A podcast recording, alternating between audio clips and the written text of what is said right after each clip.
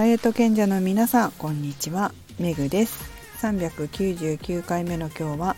ダイエット痩せた成功体験が痩せる邪魔をする時をお送りします。今日、まあ、サッカーが終わって食事をしている時にこんな話をしたんですよ。どんな話かというと50代になってくると40代のようにものが覚えられなくなってくるっていうね。話をしたっていうか私がしたんじゃなくてお友達がしてたんですよね。で私まだ40代なのでそこまでまあさすがにやっぱり30代20代10代と極力の差っていうのはやっぱり異なってくるなっていうのは分かるわけですよね。例えばなんだろう子供の頃覚えた歌って今でも暗記して歌えるじゃないですか小学生ぐらいの時の歌って。でも本当に高校卒業したあたりぐらいかなから覚えた歌って覚えてなかったりするんですよね。あれこれ続きなんだっけかなみたいなあれこれ音程どうだったっけっていうのが出てくるのが、まあ、大体高校卒業したあたりぐらいからかなこう空で完璧に歌えないっていうのがそのぐらいからだなというふうに思うんですけど、まあ、特に年を重ねるにつれてそういう記憶っていうのは、まあ、他に覚えることもありますしねそこにこう余計なことに記憶の容量を使えないっていうのもあるので真剣に覚えないっていうのもありますけど、まあ、とにかく年を重ねるにつれて、まあ、記憶力だったりこう脳の柔軟性っていうかな脳の思考回路の柔軟性っていうのも変わってくるなっていうふうにはちょっと思いますよね。でそれで思い出したのが10代や20代の頃のダイエットの成功体験が食べなきゃ痩せる食べると太るという方の場合思考回路がその食べなきゃ痩せるっていうものがすごい太くなってて常にそこの回路を使っちゃうようになってるんですよ。どういうことかというと人によりますし人のその体の何て言うのかなタイプにもよるし例えばちょっと旅行に行って食べちゃったから少し減らそうとかっていうことじゃなくてね少し減らして戻そうとかっていうことじゃなくてその食べなきゃ痩せる食べると太るでずっと来てきた人の肉体って筋肉がすごい減ってて脂肪が多くってもう痩せにくい体になっちゃってるってことがよくあるんですよ。筋肉がしっかりついてる人っていうのはちょっと食べなければすぐ戻ったりするんですけどそもそも筋肉が少なくなってる状態なのにだから何て言うのかな筋肉が少なくなってる状態だからちょっと食べないからって痩せるわけじゃなくなっちゃってる肉体になってる人がいるわけですよ。もう本当にあまりにも筋肉が少なすぎてでこういう人の場合ってちゃんと痩せるための体づくり土台の体、まあ、ちゃんと筋肉をつけるとか内臓の働きを良くするとか、まあ、そういったことですけどもそこをやらなきゃいけないんですよ。そうじゃないとその食べなきゃ痩せるでやってきたダイエットの影響で減ってしまった筋肉それから、まあ、筋肉が減っていくと今度代謝も悪くなってきて、まあ、体を動かしても痩せなかったりするんですけどあとは何だろうね筋肉が減ってしまうことで、えー、糖質の代謝が悪くなってたりとかもしますからそういう、まあ、脂肪もそうかもしれないけどそういうことがあるのにまだ食べないで痩せるダイエットしちゃうんですよ。もう痩せやすい体じゃない。つまり痩せにくい体になっちゃってるのに食べないことでね。さらに食べないことを選択しちゃう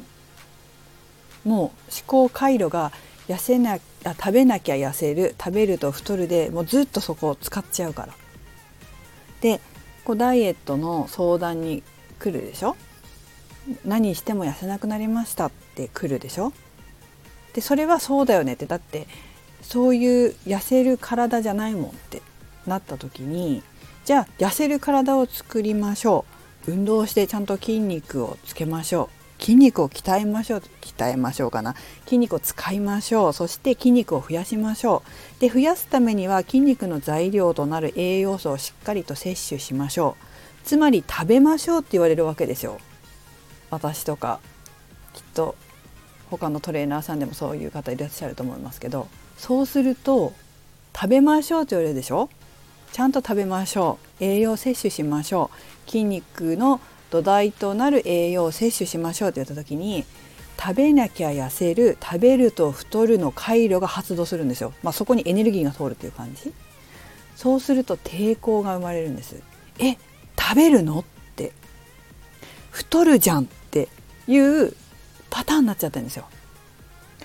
これを変えるのが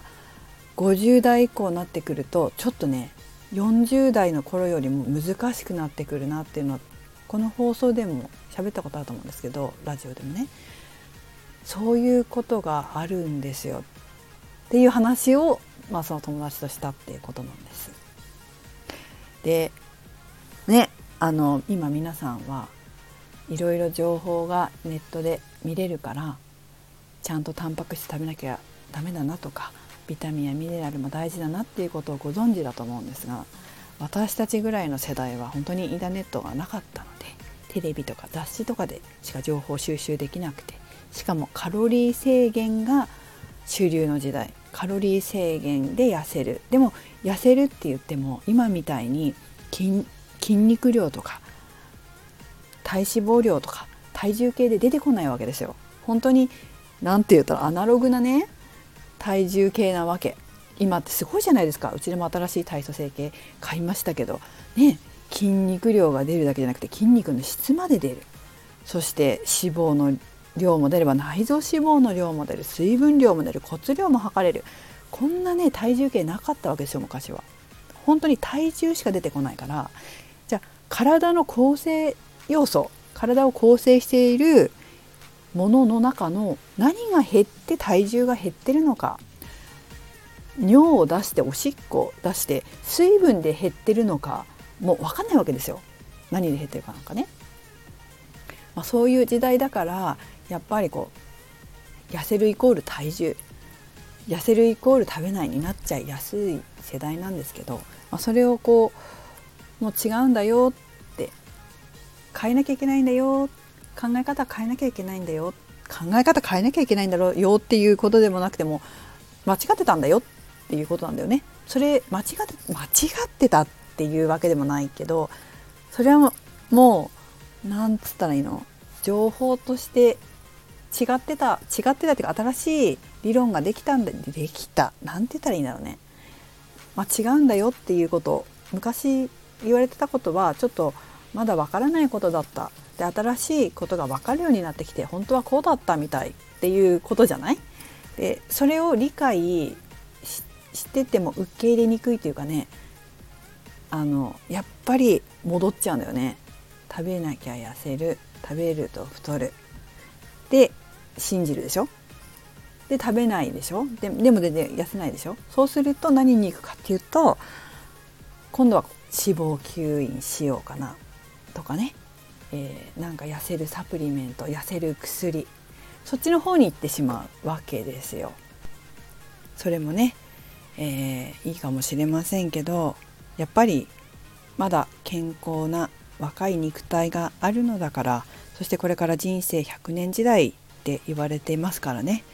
まあ、50歳でダイエットの薬飲み始めてずっと飲むのかと飲むのやめたらどうなるんだというところまで、え考えつつっていうところですけれども、まあ、いずれにせよ若いうちからあきちんと健康的な肉体を作るっていうことが一番大事だし健康な肉体があれば太らないよというふうに私は思っております。ということで、え今日はこんなお話をみんなとしたよというシェアでございました。若い方は食べなきゃ痩せるというまあそれはちょっとその何ていうの？それはさすがに食べ過ぎた時とかまあそういう時にしといてちゃんと痩せようと思ったら健康的な痩せやすい肉体を作ることが大事なんだっていうことを覚えておいてもらいたいなと思います。それが本当に40代50代60代の肉体を作っていきますからねそれではメグでした。